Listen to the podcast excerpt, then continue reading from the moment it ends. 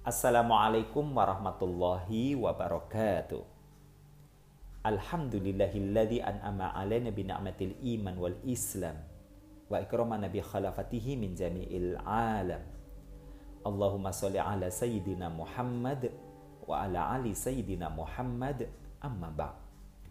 Saudara yang dirahmati Allah Subhanahu wa taala, sebagai puncak amaliyah Ramadan setelah kita berpuasa dan tentunya sholat tarwih pada malam harinya selama satu bulan penuh adalah dengan melakukan pembayaran zakat fitrah.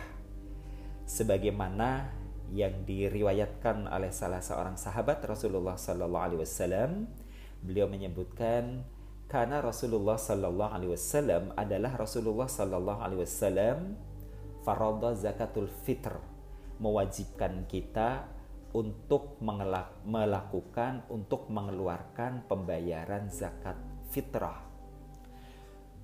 Fitr di sini dari kata futur yang artinya adalah berbuka. Sebab selama satu bulan penuh ada hal-hal yang halal tapi selama bulan Ramadan diharamkan oleh Allah Subhanahu wa taala yakni makan, minum, hubungan seksual. Di mata Allah itu halal, mubah, boleh. Tetapi sepanjang bulan Ramadan ketika seorang mukmin dia melakukan amal saum, amal puasa, maka dia wajib menahan diri dari melakukan ketiganya. Bahasa lainnya, ia diharamkan untuk melakukan ketiganya. Tapi nanti selepas bulan Ramadan, tiba bulan Syawal yang haram ini dihalalkan. Makan, minum, hubungan seksual di siang hari kembali dibolehkan Perbuatan yang semula ditutup selama bulan Ramadan kini kembali dibuka oleh Allah Subhanahu wa taala. Maka disebutnya yang awalnya saum kemudian futur. Yang awalnya ditahan diharamkan kemudian sekarang dibuka dibolehkan oleh Allah Subhanahu wa taala menandai kebolehan untuk kembali melakukan aktivitas yang semula dilarang sepanjang bulan Ramadan ini bahkan diawali dengan perintah kewajiban membayar zakat yakni zakat fitrah zakat untuk kembali berbuka pembayaran zakat ini sesuai dengan timingnya menjadi wajib ketika tiba waktu tanggal satu Syawal. Misalnya siang ini Ramadan hari terakhir, nanti malam matahari terbenam, malam itu teng masuk tanggal satu Syawal. Maka durasi timingnya dari terbenam matahari sampai besok pagi sebelum khotib salat Id naik mimbar ya, maka membayar zakat fitrah ini kedudukan hukumnya menjadi wajib. Wajib bagi siapa?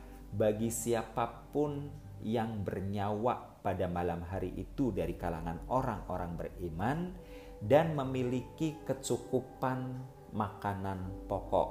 Kita hari ini menyebutnya sembako.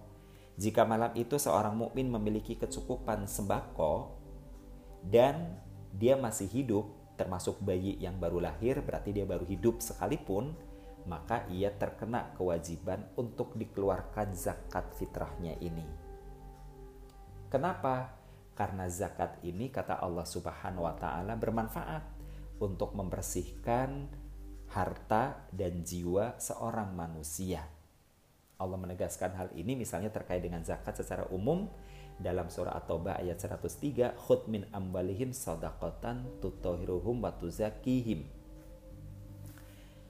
ambillah zakat dari mereka dari harta mereka untuk membersihkan dan mensucikan jiwa mereka jiwa kita sebelum kembali futur menikmati karunia makan minum dan hubungan seksual ternyata harus lebih dulu dibersihkan. Ini yang akan membuat jiwa kita sehat, pikiran kita sehat, badan kita sehat.